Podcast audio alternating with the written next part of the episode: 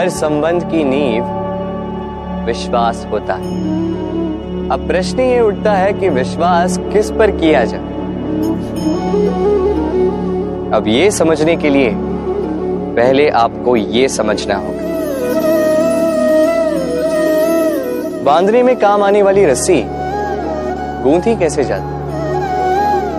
हर रस्सी में तीन डोरियाँ होती जिन्हें आपस में गूंथा जाता है। बस विश्वास के साथ भी यही होता है। यदि आप उसके साथ विश्वास का बंधन जोड़ें, जो आपकी जीवन की ये तीन डोरियाँ जानता है, समझता है, पहला, आपकी मुस्कान के पीछे छिपी आपकी पीड़ा।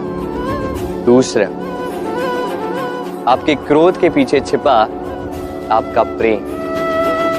और तीसरा आपके मौन के पीछे छिपी आपकी शब्दों की ज्वालामुखी, आपकी विवशता।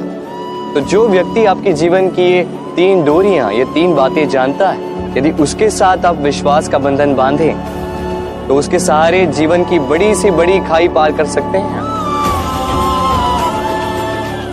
राधे